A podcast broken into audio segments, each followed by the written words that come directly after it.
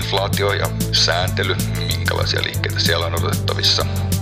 230-luvun suurta lamaa, niin ei edes vielä keskellä lamaa osattu oikein ennustaa. Eli viime vuoden hienoimpia uutisia oli, oli Tokmannin eh, rohkea liike. Mutta jokainen näistä varmasti tuo niin kuin merkittävän haasteen pitkässä juoksussa kotimaiselle kaupalle. Ja... Mutta sitten jotenkin musta tuntuu, että tämä sustispuoli on vähän niin kuin pudonnut. En mä tiedä, tapahtuuko se jo koronan aikana. Kenenkään ei pitäisi käyttää dataa, mitä ei ole itse kerännyt. Kaupan tila. Tänään puhutaan vähän odotuksista vuodelle 2024. Ja jos ajatellaan, että viime vuosi ei tarjonnut ehkä samanlaista draamaa tai semmoisia valtavia yllätyksiä niin kuin sitä edeltäneet vuodet, niin voi olla realistista odottaa, että tänäkään vuonna ei ole mitään valtavia mullistuksia, mutta siltikin ennustaminen tuntuu tosi vaikealta.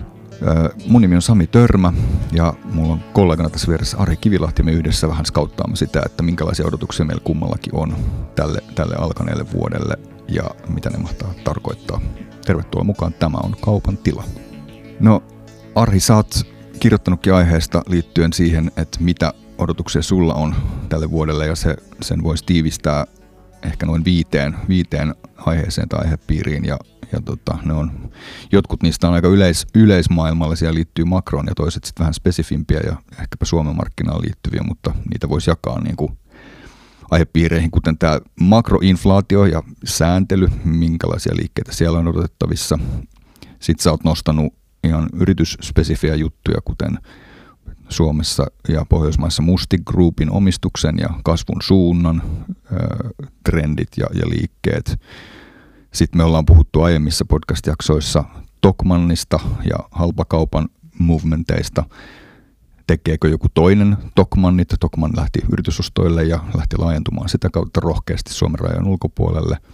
Ja sitten taas toisaalta, että nähdäänkö Suomen markkinoilla tänä tulevana vuonna – jonkunlaista toimintaa, sit, joka tulee ulkoapäin tai ulkomailta. Nähdäänkö joku suuri toimija, joka mahdollisesti olisi kiinnostunut Suomen markkinasta uudelleen.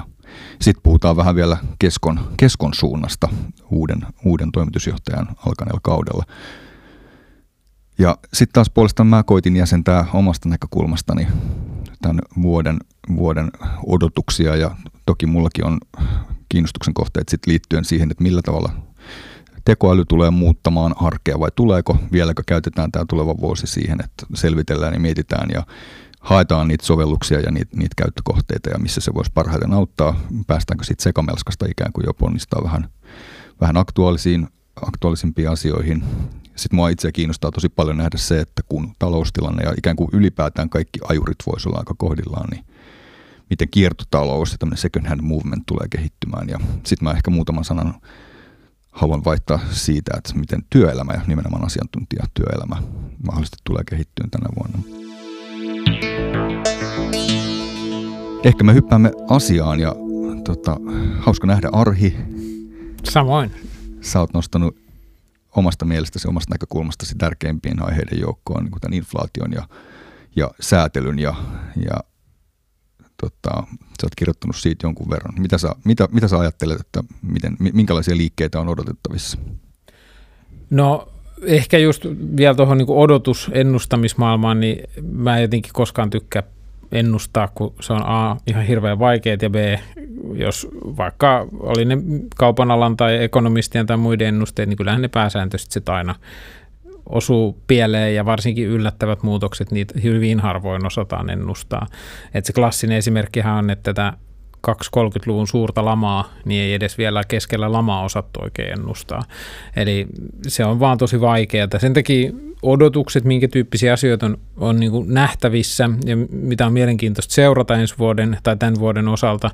Ja inflaatio on toki ohjannut hyvin voimakkaasti kaupan alan niin kuin kustannusten nousun ohella tai tämän niin kustannusten nousun ajamana niin ohjannut sitä kilpailudynamiikkaa keskittymään niin kuin kulutuksen keskittymään ruokakauppaa ja ehkä tiettyihin erikoiskaupan niin kuin kauneusterveys, mistä on niin kuin puhuttu aikaisemmin. Ja Kyllä. ruokakaupan sisällä se on myös hyvin voimakkaasti niin kuin kiihdyttänyt ehkä tiettyjä suuntia. Just nämä, mistä on puhuttu aikaisemmin, nämä saksalaisten discounterien niin nousu, ja että se on pitkän aikavälin trendi, mutta se on kuitenkin niin kuin kiihtynyt entisestään tässä, tässä tota viimeisen reilun vuoden aikana, parin vuoden aikana, ja toisaalta sitten se semmoinen niin kuin kansalaisten luottamus, usko omaan talouteen ei toki, niin kuin, kun katsoo tilastokeskuksen näitä kuluttajan luottamusindikaattoria, mitä mä tässä jutussakin yritin käyttää vähän niin kuin lähteenä, niin eihän tässä, onko tämä nyt reilu 15 vuotta, niin ei siellä kauhean montaa positiivista jaksoa ylipäätään ole, mutta et nyt ollaan niin kuin erityisen syvällä käyty. Toki ei olla ihan niin syvällä kuin silloin niin kuin sodan alkuvaiheessa, mutta se on johtanut siihen, että tämä inflaatio ruoan hinnan varsinkin kova nousu johti siihen tässä ryhmä,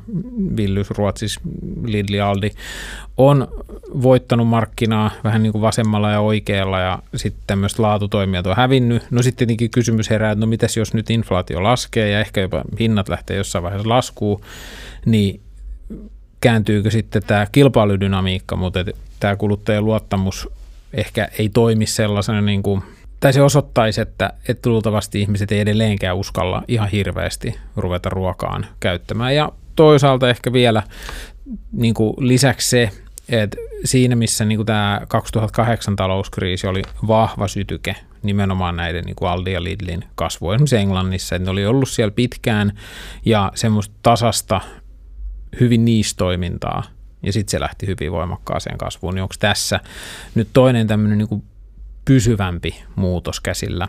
Joo. Ne on ehkä ne niin kuin keskeiset ja sitten tosiaan tämä monimutkaisempana ja epäselvempänä ja ehkä enemmän niin kuin poliitikkojen puheiden tasolla olevana niin on tämä alvi ja kaikki siihen liittyvä keskustelu. Näetkö muuten, että inflaation myötä tai nouseen kustannuspaineiden ikään kuin niitä keppihevosena hyödyntäen hintoja olisi nostettu tarpeettomankin paljon joillekin toimijoiden puolesta tai, tai toimesta. Onko tässä käytetty tilaisuutta myös hyväksi joillain sektoreilla?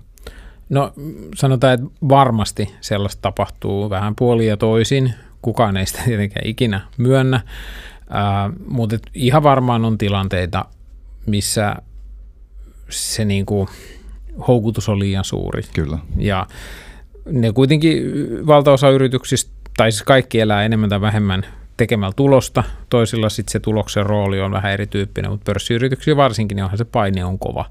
Niin kyllä sitä on varmaan sitten nipistetty vähän sieltä sun täältä. Kyllä.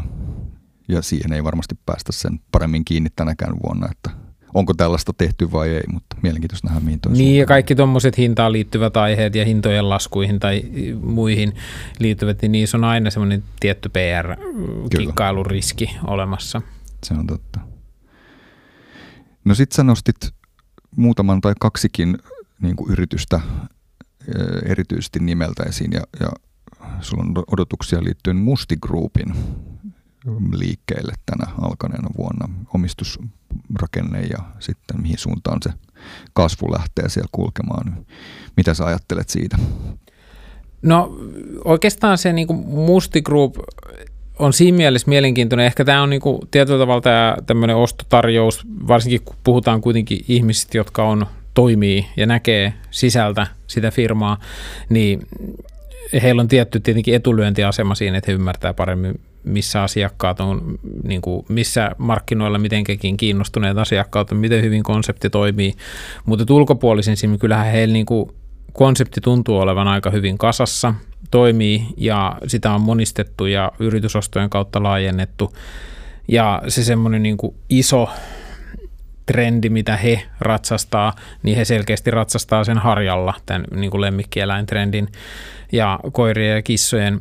Ja tietenkin se, että tämä herätti pohtimaan sitä, että Musti Group on hienosti kasvanut Pohjoismaissa, mutta eihän mikään mahti maailmassa sano, että sen tarvii jäädä siihen. Mm. Ja ehkä siinä oli just tämmöinen perinteinen suomalainen ajattelumalli. Ja onpas tämä nyt hienoa, kun on päästy muihin Pohjoismaihin, kun sitten taas ehkä tämmöinen perinteinen ruotsalainen tai norjalainen ajattelumalli, että miksi ihmeessä jäädä vaan tänne, että tuossahan markkinaa vaikka kuin paljon. Kyllä. Eikä tuo ainakaan nopeasti. Varmasti siis Saksassa ja Ranskassa ja Englannissa on hyviä toimijoita, jokaisella omat suurensa, mutta ei tule mieleen myöskään sellaista, joka olisi selkeästi niin kuin parempi kuin Joo. musti.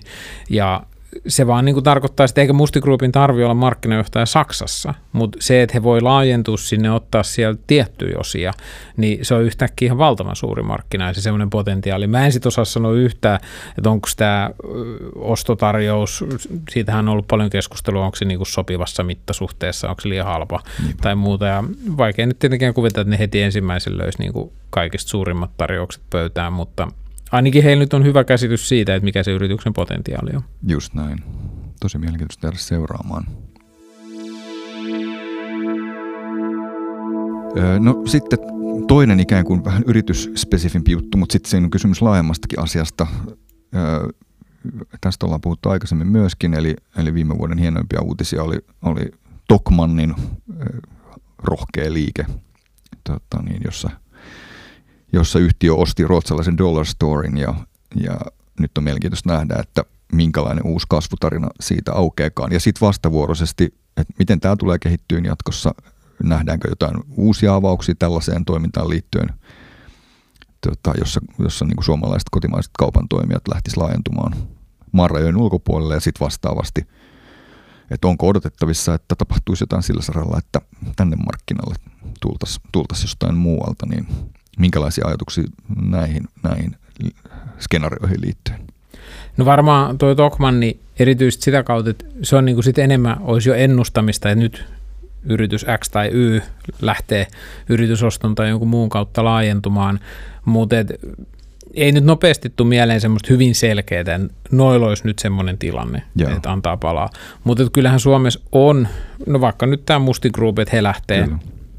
laajentumaan sitten vaikka Manner-Eurooppaan, niin onhan Suomessa paljon yrityksiä, jotka vois lähteä isommin. Kesko rautakaupan puolella on koko ajan niin kuin laajentunut ja tehnyt isoja liikkeitä. Periaatteessa ruoan puolella Kesko ja Kespro voisi hyvin lähteä niin kuin viemään Kesproota, joka on kuitenkin vahvassa kunnossa ja kotimaassa erittäin vahva, niin en mä näe mitään syyt, miksei he vois lähteä laajentumaan. Mutta tota, ehkä ruuassa Suomessa on vähemmän semmoista niin itsestäänselvää potentiaalia. Sitten taas käyttötavaran puolella moni toimija toki on jo ulkomailla, mutta et siellä voisi kuvitella, että siellä saattaisi olla jotain niin isompia liikkeitä. Mutta sitten samaan hengenvetoon ehkä kuitenkin, vaikka nämä isot uutiset ja näyttävät liikkeet on aina aina tälleen niin kuin markkinoita meille sivusta seuraaville hirveän houkuttelevia kivoja. Mutta kyllä tietyllä tavalla tuo niin kuin Motonetin, varustenetin ja monen muu vastaavan semmoinen niin kuin maltillinen askel kerrallaan oman brändin kautta rakentaminen, niin kyllähän se on ehkä semmoinen vähän varmempi tie ja Joo. tukevampi tie. Mutta tota, sanotaan, että en, en ennusta, mutta toivon suuresti, että tämmöistä niin kuin, kun joulukuussa sitten ehkä katsotaan taaksepäin, että mitä tapahtuu, niin olisi tosi hienoa, jos olisi varsinkin tämmöisiä niin kuin maltillisia, muut kuitenkin päättäväisiä isoja liikkeitä, niin kuin Motonet-tyyppisesti, niin se olisi kyllä tosi hienoa, Niinpä. jos semmoisia nähtäisiin enemmän tänä vuonna. Ja mitä tulee sitten taas siihen toiseen suuntaan, niin mä en ainakaan muista, että hirveästi olisi nyt viime aikoin tullut. Normal on toki tullut ja pyyhkinyt niin kuin maan pyörämyrskyn lailla, mutta et hirveästi muita tämmöisiä isompia Suomeen tulijoita ei ole tullut mieleen. Ja sitten samaan aikaan kuitenkin vaikka Ruotsissa nyt on jo nämä kolme ainakin, mistä mä tuossa tekstissä mainitsin, jotka kaikki vois kuvitella, että olisi niin kuin hyvin potentiaalista ja olisi hyvin luontevaa, että ne tulisi.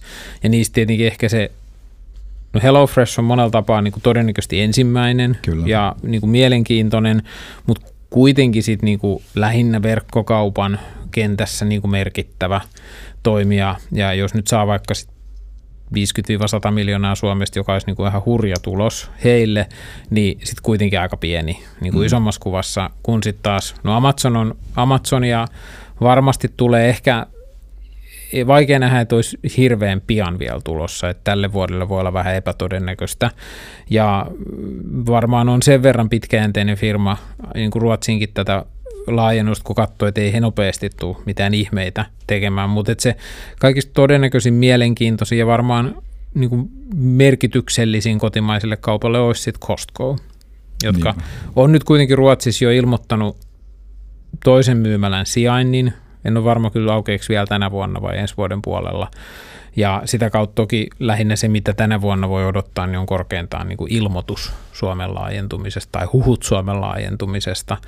Mutta tota, he on kuitenkin, sinne on sitten sen verran isoja pumppu, että se on vähän niin kuin Ikea verrattava niin kuin lanseeraus, että kun yksi Costco tulee, niin se on jo niin kuin 100-200 miljoonaa pidemmässä juoksussa. Sehän olisi mielenkiintoinen aivan uudenlainen konsepti tähän markkinaan ja itse ainakin vähän jopa yllätyin siitä Ruotsi entrystä. Ehkä en ole seurannut markkinaa riittävän kovalla pieteetillä, mutta, mutta se olisi mielenkiintoinen entry, jos se tultaisiin näkemään joku, joku päivä. Joo, se olisi ja ilmeisesti Ruotsissa kuitenkin suht hyvin toimii. Joo. Ja ehkä just se, että kun se on niin monitahoinen, että se palvelee yrityksiä, palvelee kuluttajia, palvelee isojostoi, palvelee ruokaa, palvelee käyttötavaraa ja johtaa osin myös käyttötavarassa siihen, että ihmiset ehkä jää odottamaan vähän, että jos siellä sitten rupeisi tulee Niinpä. joku tuote. Ja kyllä se, niin kuin, se vaatii jonkun verran erilaista kulutuskäyttäytymistä.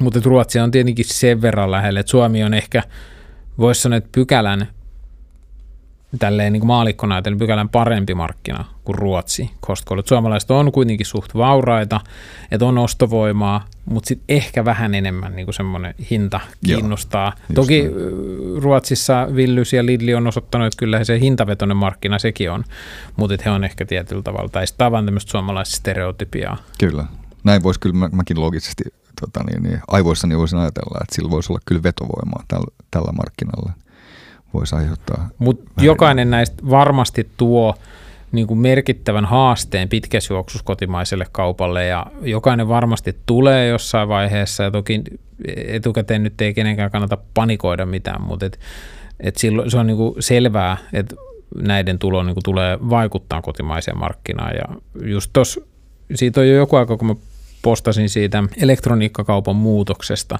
niin samalla tavalla kuin sit aikaisemmin huonekalukaupan muutoksen nämä pitkät kaaret, niin kyllähän se on tietyllä tavalla jälkiviisaus on aina vaarallista ja ikävää, mutta et kun luki niitä Hesarin juttuja siitä, että kun Ikea tuli tai kun Gigantti tuli, niin miten siihen suhtauduttiin sen ajan suurimpien taholta, mm. niin varmaan se heidän niin kuin spekulaatiot heidän tulosta, jotka oli varmaan hyvissä ajoin tiedossa, varsinkin Ikealla, joka oli kuitenkin ostanut Espoon tonti jo 70-luvulla. Kyllä.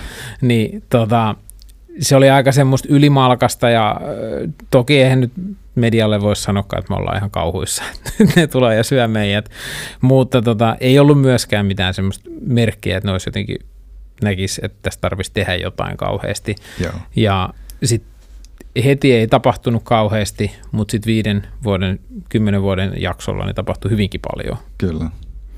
Näetkö, että tämmöiset aikaisemmat tai, tai niin kuin perinteisesti Suomen ikään kuin markkinaa ja sen tämmöistä niin kuin sisäpäin lämpeämistä suojelleet faktorit olisi jollain tavalla muuttunut, että tänne on helpompi tulla, koska ehkä kieli ei välttämättä ole enää niin suuri este tai tai voi olla diversiteettiä työvoiman saamisessa tai mitä ikinä sitten onkaan, mutta onko tämmöiset faktorit ollut pöydällä tai keskustelussa missään sun korviin kantautuneet?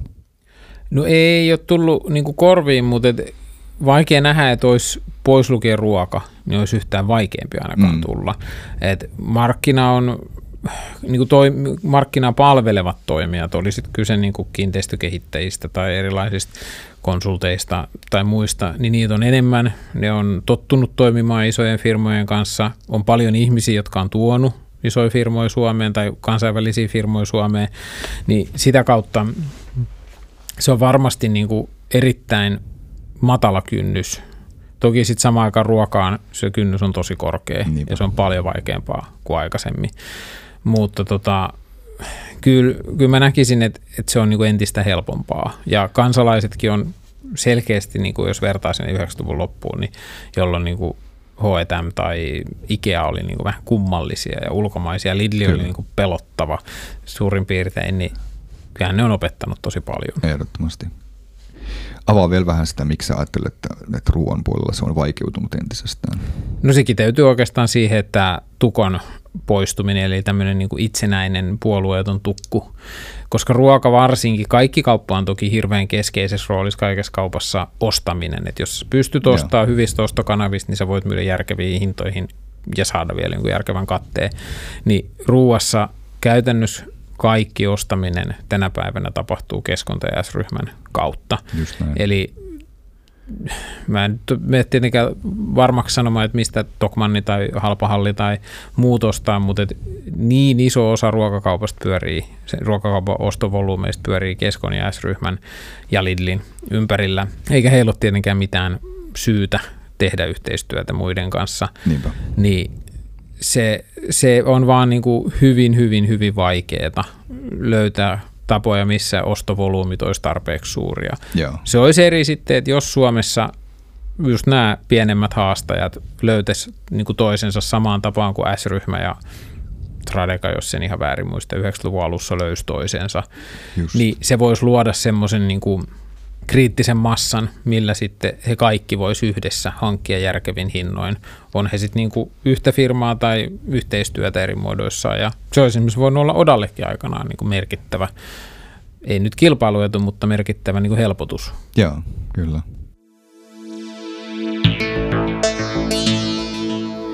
Jos vielä palataan nopeasti tuohon vientipotentiaalipuoleen tästä, tästä tuontipotentiaalista, niin, niin tarviiko se laajentuminen niin kuin mieltää, tai puhutaan voimakkaasti siitä, että aina mennään kivijalka edellä ja avataan myymäläverkostoa ja, ja monistetaan se konsepti jonnekin toiselle markkinalle, mutta että jos nyt nähdään jo elpymisen merkkejä taas verkkokaupassa, niin, niin löytyykö meiltä sitten sellaisia toimijoita, jotka vois laajentaa niin kuin vaan ei-fyysisiä toimintoja maailmalle Suomesta?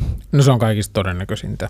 Ja Joo. se on ylivoimaisesti helpoin tapa, niin kuin kustannustehokkain tapa laajentua ja varmaan niin kuin myös semmoiselle, jolla on fyysisiä myymälöitä, niin varmaan voisi vois kuvitella, että olisi aika fiksu aloittaa sillä. Ja Kyllä. sen jälkeen sitten ottaa, et vaikka nyt Ruotsiin, niin myydään ensin Ruotsiin verkon kautta ja saada semmoisia niin osviittaa, että minkä tyyppiset asiakkaat, onko sama asiakasryhmä tai eri asiakasryhmä, jotka reagoi kuin Suomessa, ja sitä kautta testata sitä konseptia.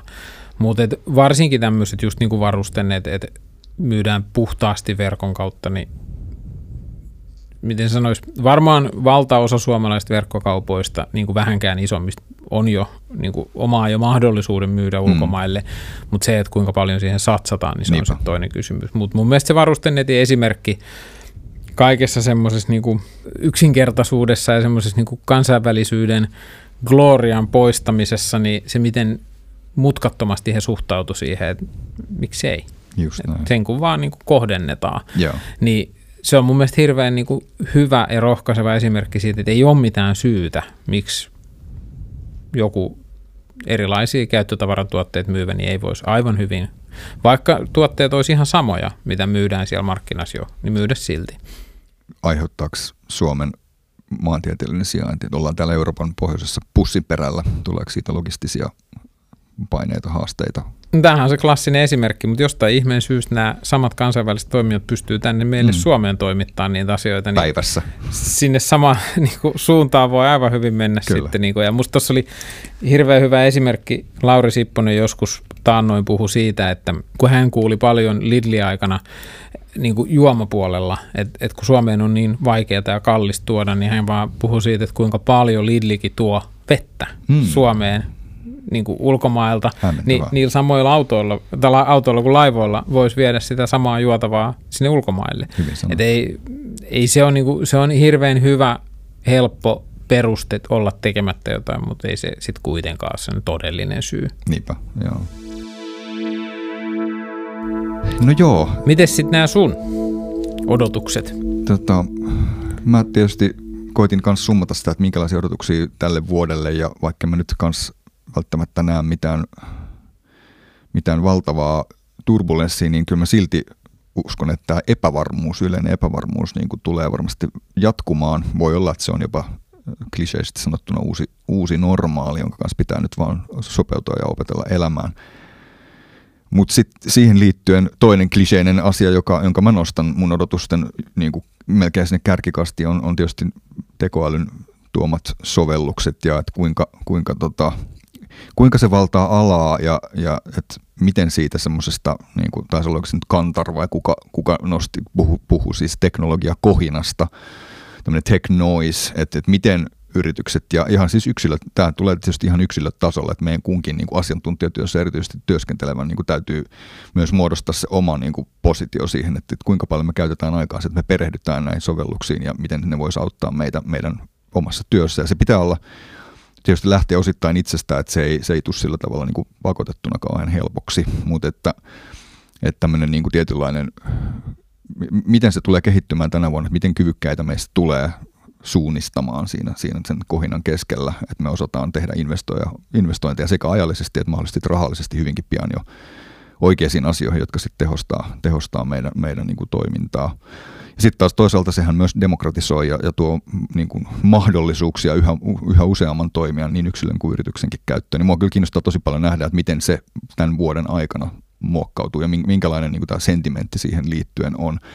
Sitten mä tietysti itse teen paljon markkinointia työkseni ja tämmöistä niin kuin kasvu, kasvuaihepiirin ympärillä pyörin, niin mua sitten paljon tietysti kiinnostaa se, että, että minkälaisia sovelluksia siihen kenttään tulee. Että jos puhutaan paljon sisällöntuotannon skaalaamisesta ja, ja muusta, mutta että mä en usko, että se on niin kuin, sekään on niin kuin suora tie onneen, että se ei tule olemaan pelkkää tämmöistä niin kuin myötä, myötätuulta varmastikaan.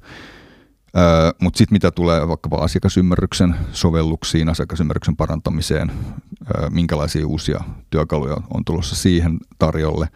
Ja se ylätason juttuhan tässä nyt varmaan on niin kuin se ylipäätään niin kuin datan parempi hyödyntäminen, että kaikkihan tämä perustuu olemassa olevaan dataan, mitä tekoäly meille sitten kontekstuaalisesti on, niin kuin onnistuu jäsentämään ja sitten sen perusteella toiminnan niin kuin ohjaaminen. Ja nyt mä oon just miettinyt sitten ihan, ihan niin kuin omissa, omissa työtehtävissä aihepiiri, joka siis lähellä tietysti markkinointi, mutta sitten tämmöinen niin kuin asiakaslähtöinen digitaalisten palvelujen kehitys vaikkapa, niin, niin siinä usein yritetään päästä jyvälle siitä, että, että mikä vaikka draivaa käyttäytymistä tai, tai niin kuin asiakkaan, asiakkaan tekemisiä. Ja, ja sitten on ollut pitkään jo pyrkimys siihen, että meillä olisi jatkuvasti käynnissä useita eri testejä ja kokeiluja ja eksperimenttejä ja ollaan sen, niiden tulosten, luodaan hypoteesi ja sitten katsotaan, onko se hypoteesi oikea vai väärä ja kontrolliryhmä vieressä, josta nähdään sitten, minkälaisia vaikutuksia saadaan aikaan. Niin nyt sitten puhutaan jonkun verran siitä, että meillä alkaa kitakoälyn myötä olla tämmöistä niin kuin synteettistä dataa käytettävissä. Eli, eli AI-sovellusten avulla voidaankin simuloida ja, ja kerätä kasaan aiemmin tehtyjen niin kuin eksperimenttien perusteella – tota, dataa ja, ja sitten me nähdäänkin jo sen olemassa olevan niin kuin datan perusteella, että mikä tulee mahdollisesti toimimaan ja, ja mikä ei. Ja meillä on ne attribuutit jo selvät, että mitä, mitä vaatii joku vaikka markkinointiviestinnän kampanja, että se, se toimii oikealla tavalla oikeaan kohderyhmään. Sen sijaan, että me käynnistettäisiin iso tutkimus tai selvitys tai isoläjä eksperimenttejä, niin mua kiinnostaa tosi paljon nähdä, että miten tämä keskustelu ja miten nämä sovellukset menee tämän, tämän kalenterivuoden vuoden aikana eteenpäin vai, vai meneekö. Eli, eli aika, joo, sano vaan. Niin, eikö, mä, jotenkin, tai tekoäly on mulle hirveän vaikea aihe, että mä ihan jo tuossa vähän aikaa sitten niin kuin hain erilaisia käyttötarkoituksia, mitä sitä käytetään kaupan alalla, niin kyllähän niitä niin tulee, jos jonkun näköisiä, ja tietenkin jokainen niistä kertoo, kuinka se disruptoi tai Kyllä. mullistaa tai räjäyttää asiat, ja varmasti paljon tulee tapahtuu ja mulla on jotenkin, mulla on aina kun jostain puhutaan kauheasti ja se on jotain hirveän mullistavaa, niin mulla on tosi vaikea jotenkin suhtautua siihen ja mä tiedän, että on näitä hetkiä kuin auton keksiminen, lentäminen, mm. internet, iPhone, vastaavia, jotka sit, jota pitkään ylen katsotaan ja jotka sitten osoittautuu nopeasti tai yleensä tai harvemmin lyhyellä aikavälillä, mutta yleensä pitkällä aikavälillä sit hyvin merkityksellisiksi. Ja tekoälyssä varmasti on paljon tätä, mutta samaan aikaan mä uskon, että siinä on myös se elementti, että ehkä jossain määrin voi ehkä iPhone jättää pois, mutta varsinkin nämä muut esimerkit, mitä me tuossa, joita niin kuin verrataan, syntyyliin sähkön keksiminen tai tulen keksiminen, niin tota, Pyörä. Niin, niin ne, ne myös muuttuu matkan varrella hirveästi, että autot on hyvin erilaisia tänä päivänä kuin ne oli sata Kyllä. vuotta sitten. Ja lentämisestä puhumattakaan. Ja se, että mitä kaikkea tällä tekoälyllä ja tekoäly tyyppistä niin kuin asiaa on kuitenkin tehty jo pitkään. Mm.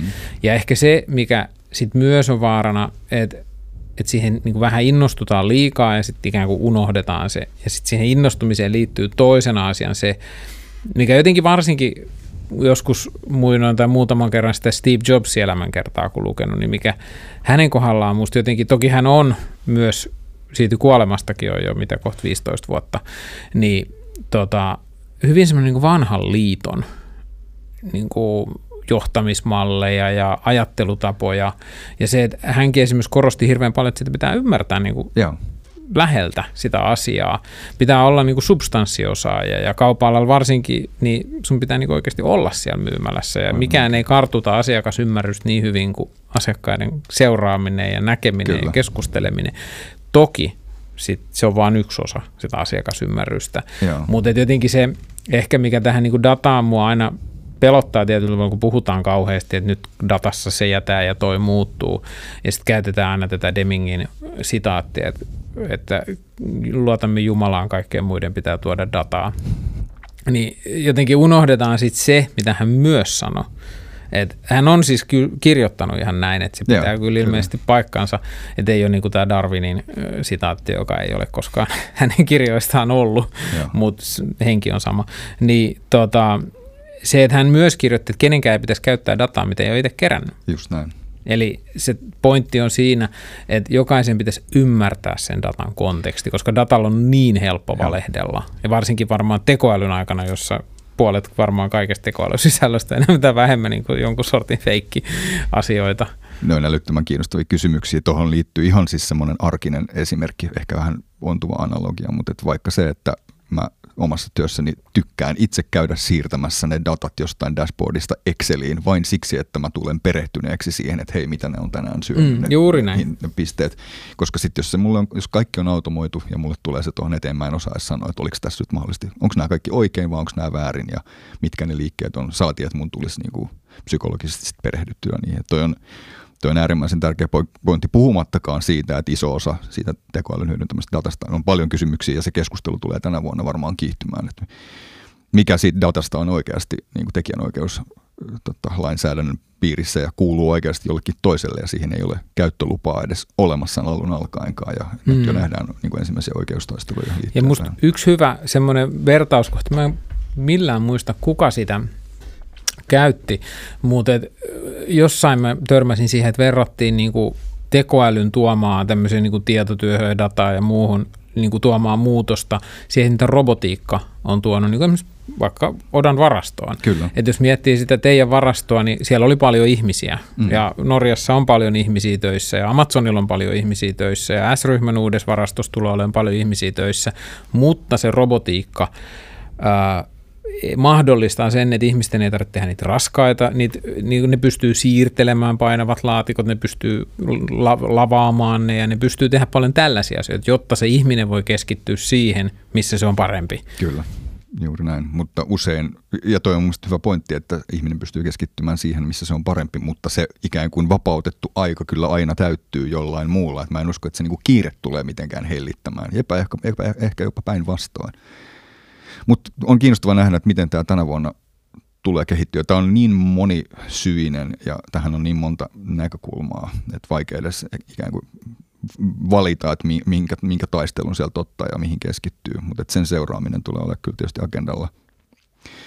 No sitten toinen ehkä juttu, minkä mä ajattelin tämän vuoden odotuksiin nostaa, on, on tietysti, no tämä osittain ehkä tekoälynkin myötä, niin tietysti taloustilanne tulee jatkuun epävarmuus ja, ja jonkunlainen niin kuin sekamelska vallitsee liittyen siihen, että missä, missä tekoälyn sovellukset voi auttaa ja ei. Ja sitten ylipäätään tuntuu, että on, on sellainen sentimentti, jossa tämmöinen niin kuin lyhyen tähtäimen tulosten varmistaminen ja tämmöinen short termism on niin kuin vähän vallalla, vaikka ehkä nyt nimenomaan olisi aika katsoa pitkää tähtäintä ja luoda niin kuin perustaa sit menestykselle tulevaisuudessa, vaikka nyt sitten markkinoinnin tai, tai oman brändin, brändin kehittämisen näkökulmasta, joka sitten kuitenkin on se. Eikö tämä Warren Buffettin lentävä lause ole, että oo ahne silloin, kun muut on pelokkaita ja oo Täsmälleen. pelokas silloin, kun muut on ahneita? Se on hyvin, hyvin sanottu. Mutta sitten ehkä osittain tästä niin kuin huonohko aasinsilta, mutta kuitenkin niin mua kiinnostaa nähdä, että miten, miten nyt sitten tämä aika niin mm, vaikuttaa siihen, että miten tämmöinen niin kuin vastuullinen ja erityisesti niin kuin kiertotalouteen liittyvät tai liittyvät liiketoimintamallit tulee kehittyyn edelleen. Ja tätä mä pidän nyt siis silmällä erityisesti jo siksi, että, että tämä inflaatiokehitys ja, ja makro, makrotalous, yleinen epävarmuus, niin ne noin niin kuin teoriassa voisi antaa aika semmoisen hedelmällisen maaperän perän tälle. Öö, mutta ainakaan niin kuin media ei mun mielestä käsittele, tai älyttömän vähän mun mielestä ainakin käsittelee ja tekee nostoja, nostoja tästä aiheesta. Et mä oon jotain trendikatsauksia tässä selannut ja katsonut tota, videoita ja podcasteja liittyen siihen, että mikä nyt on niin kuin, vaikka yritysten ja vaikka nyt kaupan alalla niin agendalla tänä vuonna. Ja joo, tekoälyt on siellä niin kuin korkealla, mutta sitten jotenkin musta tuntuu, että tämä sustispuoli on vähän niin kuin pudonnut. En mä tiedä, tapahtuuko se jo koronan aikana, että se putosi sieltä agendalta niin kuin vähän, vähän alemmas. Niin nouseeko se uudelleen sieltä vai, vai mitä, mitä tapahtuu, koska se kuitenkin on se niin kuin siitä huolehtiminen luo edellytykset, että meidän ylipäätään niin kuin saadaan jatkoaikaa niin kuin toimia näiden yritysten kontekstissa tällä, tällä planeetalla. Mutta mut tota, mua kiinnostaa siis nähdä, että et, et, et jos, jos vaikka ollaan asiakaslähtöisiä ja ymmärretään sitä kuluttajaa, niin siellä aletaan todellakin siirtyä sillä tämmöisellä niin adoption-kurvilla mun mielestä eteenpäin ja, ja alkaa tulla kestäviä ratkaisuja ja, ja tämmöinen niin kiertotalouden näkyvämpi painottaminen niin kuin ehkä, ehkä ostopäätöksissä ei enää olekaan niin kuin vain sen edelläkävijä porukan niin kuin hommaa, vaan, vaan jonkunlainen valtavirtaistuminen on tapahtumassa. Tuleeko siihen jotain isoja liikkeitä, tapahtuuko siinä edistys tänä vuonna, on mun mielestä tosi kiinnostavaa. Ja, ja sit toisaalta tämä, tämä trendi muuttuu ja kuluttajakäyttäytymisessä nähdään nähdään muutoksia liittyen siihen, että, että ihmiset ostopäätöksissään oikeasti rupeaa painottamaan kestäviä valintoja, vai rupeaako? Miten, miten jos niin ottaa huomioon vaikka nyt Torin tai tämä mulle vielä vähän uusi, uusi tota firma, josta me ollaan niin puhuttu paljon, tämä Vinted, mm. niin, mutta tai swappia tai mikä hyvänsä, niin tämän kiertotalouden toimija, mä nyt tunnistan itsessäni tämän tämmöisen vanhan jäärän, joka jarruttaa kaikessa. Mutta tota, ja mä tiedostan ja ymmärrän niiden kaikkien potentiaalin ja sen niin kuin, kasvumahdollisuuden, mikä on niin kuin selkeästi nähtävissä. Mm. Ja se kaikki tämmöinen niin kuin käytetyn tavaran myyminen, siinä on hurja potentiaali. Mutta onko se niin kuin asiakkaan silmissä, niin kuin sä sanoit, että nyt ei puhuta vastuullisuudesta niin paljon tämmöisessä taloustilanteessa, niin ensimmäinen kysymys ehkä sulle on, että onko se vastuullisuus vähän niin kuin kulttuuri, että mm. silloin kun menee hyvin, niin silloin siitä on hirveän helppo puhua, mutta sitten kun menee huonosti ja pitää ehkä leikata ja muuta, niin sitten se voidaan aina syrtää sivuun. Kyllä ja varmasti. toisena, niin onko tämmöinen asiakas, joka nyt vaikka ostaa Vintidistä tai Torista käytettyä tavaraa, niin ostaako hän sen sen takia, että se on käytetty vai että se on halpa? Mm. Mä luulen, että, että kumpi on muna, muna-kana juttu, jos nyt tähän jälkimmäiseen niin kuin pointtiin tavallaan pureutuu ensin, niin, niin tota, varmaan nyt tässä ajassa se ajuri saattaa ollakin ensisijaisesti se, että, että hintapaine on niin kova äh, ostovoimaa ja rahaa on käytettävissä merkittävästi vähemmän, joten sitä se ajaa meitä kuluttajina sitten harkitsemaan näitä Sä olit Swappiel töissä. Miten sä näet, mikä siellä oli? Niin kuin, tuliko teillä niitä vahvasti, niin kuin, minkä tyyppiset argumentit asiakkailla oli? No kyllähän, jos sitä kysytään spesifi- niin kuin suoraan asiakkaalta, niin kyllähän he sanoo, että no hei, tämähän on niin kuin kestävä valinta, mutta on, onhan se, niin kuin se hinta-ajuri ehdottomasti sellainen, että ei siitä niin kuin pääse yli eikä ympäri. Ja sitten tietysti siellä monesti niin kohderyhmä oli vähän nuorempaa porukkaa, jotka sitten puhu e, esimerkiksi jos he ei ollut vielä siinä iässä, että he olisivat tehnyt ostopäätöksiä itse, niin he sitten saattoi puhua vanhempiansa ympäri, mutta siitä se on sitten laajentunut ja, ja niin kuin myöskin valtavirtaistunut. Ja sitten kun nähdään, tuossa tietysti kysymys on niin kuin kulut, niin kuin kulutuselektroniikasta ja, ja niin kuin älypuhelimista, jossa sitten se ikään kuin eksponentiaalinen teknologinen kehittyminen ja erilaisten ominaisuuksien kehittyminen on, on hidastunut merkittävästi, jolloin, jolloin vaikka uusi, uusi iPhone ei enää tuokkaan elämään niin paljon uutta ja, ja lisäarvoa, että kannattaisi välttämättä investoida siihen, vaan, vaan pari malliluokkaa vanhempikin laite on aivan, aivan yhtä hyvä ja riittävä, niin se on totta kai sitten myöskin niin kuin boostannut ja draivannut, draivannut sitä. On, on ei voi millään, missään tapauksessa kieltää, etteikö se hinta toimi siinä ajurina. Ja nyt nimenomaan vaikka Swappien, Swappien keississä, niin toki kun he on keskittyneet iPhoneihin, jos, jolla on siis tuote, jolla on, jolla on niin valtava vetovoima jo valmiiksi, niin, niin what's not to like, jos sen voi saada niin kuin kattavalla takuulla ja, ja, ja tota, muutaman sen edullisemmin ja samalla se tulee olemaan kestävä, kestävämpi valinta, niin sehän on niin kuin voittava, voittava niin kuin ostopäätös monenkin mielessä, mutta että kumpi, tulee, kumpi sitä ajaa, niin on hyvä kysymys. Ehkä, ehkä on joitain kohderyhmiä, varhaisia omaksuja, jotka, jotka, jotka on liikkeellä tekemässä niitä vastuullisia valintoja, mutta sitten kun ajat on kovat, niin totta kai se hinta, hinta varmaan kääntyy silloin prioriteiksi numero yksi. Ja sama varmaan liittyy tähän, niin kuin en tiedä, onko se nyt yhteiskunnallista keskustelua, mutta ylipäätään liike-elämän keskustelua, että nämä asiat on agendalla silloin, kun sanoo, että kun siihen on varaa ja siihen pystytään keskittymään, mutta sitten kun on hätä kädessä, niin sitten se putoakin sieltä vähän alemmas, vaikka ne varmasti optimaalisessa tilanteessa voitaisiin jotenkin yhdistää. Ja ehkä yksi niin kuin ulottuvuus, mikä näihin ehkä, en tiedä kaikkiin, mutta ainakin nyt mistä me ollaan puhuttu liittyy mun mielestä, tai tulee mieleen vahvasti, on semmoinen tietynlainen niin IKEA-efekti. Mm. Et Ikeahan, vaikka toki on aina palvellut kaikkia ja on, on niin kuin sikäli ollut nerokas konsepti, mutta Ikea on nimenomaan klassisesti se paikka, mistä ostetaan ne ensimmäiset huonekalut ja koska se on halpaa ja Kyllä. nopeata ja helppo, niin nopeata, ettei tarvitse odottaa ja muuta. Ja sitten asiakkaat ikään kuin kasvaa siihen malliin sisään ja sitten se on huomattavasti helpompi ostaa Ikeasta myöhemminkin ainakin jotain. Ja tässä niin kuin oli sitten kyseessä vappiesta tai muista, niin siitä tullaan, niin kuin sä sanoit, nuorena. Ja se voi olla hyvin erilainen sitten se niin kuin käyttötottumus niin kuin meidän lasten sukupolvella, kun he sitten aikuisena kuluttaa. Kyllä. Oli se sitten vastuullista tai vaan halpaa Niinpä, tai helppoa joo. tai jotain muuta. Myös tässä Vintedin keississä, että he on laajentunut Euroopassa voimakkaasti eri markkinoille ja, ja niissä kaikista taitaa olla tilanne, että he tulee sieltä nuoremmasta kohderyhmästä sitten laajenee, laajenee ylöspäin. Eli, eli tota, Gen niin kuin Z tietää jo etukäteen, että mistä tässä on kysymys ja he sitten, he sitten tota, toimii, toimii mielipidejohtajina siinä ja tietysti kasvaa koko ajan isommaksi isommaksi kuluttajinakin.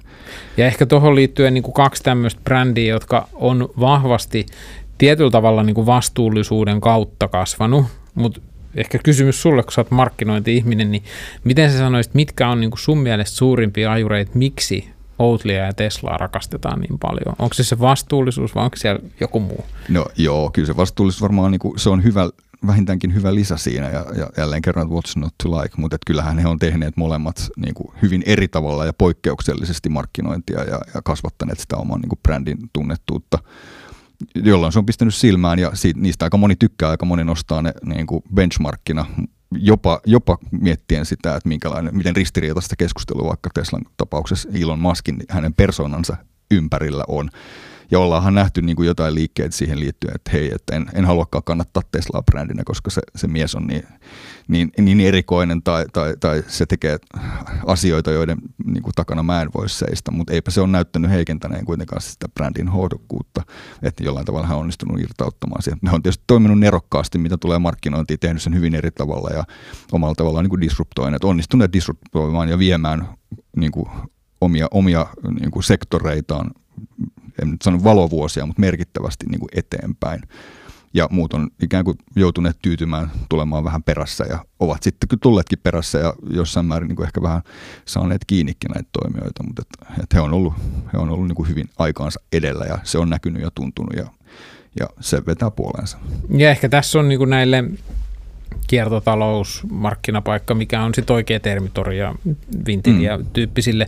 Et se vastuullisuus on ihan hyvä mauste. Kyllä, joo. Mutta se kova ydin tulee jostain muusta, joistain muista argumenteista. Se voi olla, mutta mä uskon, että toi on, tossa on muutospainetta tuohon. Mm. Toi on, toi on niin kuin murtumassa ikään kuin, ja mun mielestä luettiin kumpikin The Guardian-lehden artikkelia just vastikään, jossa puhuttiin Vinteristä. Ja mun siellä oli yksi hyvä hyvä tämmöinen fraseeraus, että, että ehkäpä tämän niin kuin Vintedinkin ja näiden muiden toimijoiden torit ja, ja muut vastaavat toimijat mukaan lukien, niin se, niiden ikään kuin legacy niin kuin, ö, tulee varmaan ehkä olemaan semmoinen, että ne rebrändää tätä second handia ja, ja tätä niin kuin, ö, pre-loved tuotekategoriaa, ei pelkästään niin kuin, että et se olisi niinku sosiaalisesti hyväksyttävämpää käyttää käytettyjä tavaroita tai tuotteita tai vaatteita, vaan että siitä tuleekin sellaista niinku aspirational, että se on oikeasti sitä niinku kohotettua todellisuutta siihen, mihin halutaan ja mitä kohti halutaan mennä ja, ja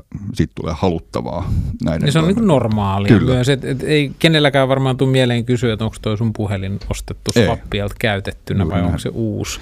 Ja kyseessähän on oikeastaan silleen, jos nyt puhutaan niin kuin tutummin termein, niin niin näähän on niin kuin mekanismeja, jotka on jossain niin kuin autokaupassa vallinneet niin kuin vuosikausia. Että et eihän, niin kuin, käytettyjä autoja on myyty ja, ja brändejä, automerkkejä on rakennettu siten, että niillä olisi jälleen myyntiarvoa ja niillä olisi jäl- jälkimarkkinat, jotka toimii. Niin tämä sama niin kuin ikään kuin analogia siirtyy sitten halvemman hintapisteen tuotekategoriaan. Nyt sä avasit hyvän Pandoran lippaan, koska tota, mä tuossa oli yksi tämmöinen puhujakeikka, mikä liittyy pyörä pyörätoimialaan, pyörämyyntiin, ja siinähän on nyt tulos tosi mielenkiintoiset ajat, kun nyt nämä työsuhdepyörät alkaa, mä en tiedä missä määrin ensimmäiset on jo niin kuin päättynyt työsuhdepyörä, niin siellähän tulee hurja määrä pyöriä. Ilmeisesti Saksassa esimerkiksi on niin kuin jo iso määrä pyöriä, joita monilla on niin kuin monta pyörää autotallissa, Joo. kun niillä on jäänyt ne vanhat, ja sitten kaikki ei ehkä ole kuitenkaan niin valveutuneet myymään tai jaksa nähdä vaivaa tai muuta. Ja Suomessa ei ainakaan mun käsittääkseni ole vielä niin kuin yhdelläkään niin kuin pyöräliikkeellä tai valmistajalla tai muilla niin kuin helppoja mekanismeja niin kuin ottaa vastaan, niin kuin autossa taas on. Joo. Ja sitten tota, toki pyörä ja auto on kaksi ihan täysin eri tuotetta niin kuin monissa elementeissä, mutta et siinä on niin kuin hirveän mielenkiintoinen, kun siinä on nimenomaan niin kuin valtion tuki ajanut siihen ja sitten se niin kuin määrä, mikä nyt onko se 5 prosenttia vai paljon siitä tarvii enää sitten maksaa, niin se on niin kuin luontevaa ottaa se. Mutta sitten jos kuitenkin haluaa ottaa sen seuraavan työn, niin siinä tulee niinku tämmöinen kierre ja Kyllä. se on nimenomaan tätä maailmaa ja se, että miten tämän tyyppisiä elementtejä sit niinku erilaiset yritykset pystyy, tai kuka sen ottaa sen niinku ison massan niin. hyväkuntoisia pyöriä niinku kiertoon, niin se on mielenkiintoista nähdä. Tässä kiinnostava kysymys. No joo, tuolla saralla odotan kyllä mielenkiinnolla, että mitä, mitä tänä vuonna ja totta kai tulevina vuosina eihän muutokset mitään, mitään hirveän nopeita ole. Niin loppuviimeksi muutos niin. vuosi on aika lyhyt aika millekään Todellakin. muutokselle. Et hyvin harvoin. Tietenkin tämmöisiä niin kuin yritysostoja ja muita, ne on niin kuin ehkä lyhyen aikavälin. Mutta. Kyllä, mutta sutinaa tuolla markkinoilla on ja, ja tiedänkin, että uusia innovaatioita, tuolta ja palveluinnovaatioita tulee, tulee saataville ja, ja niin kuin ikään kuin se markkina niin kuin kaupallisessakin mielessä – alkaa kuhista vähän enemmän nyt tämän alkaneen vuoden aikana.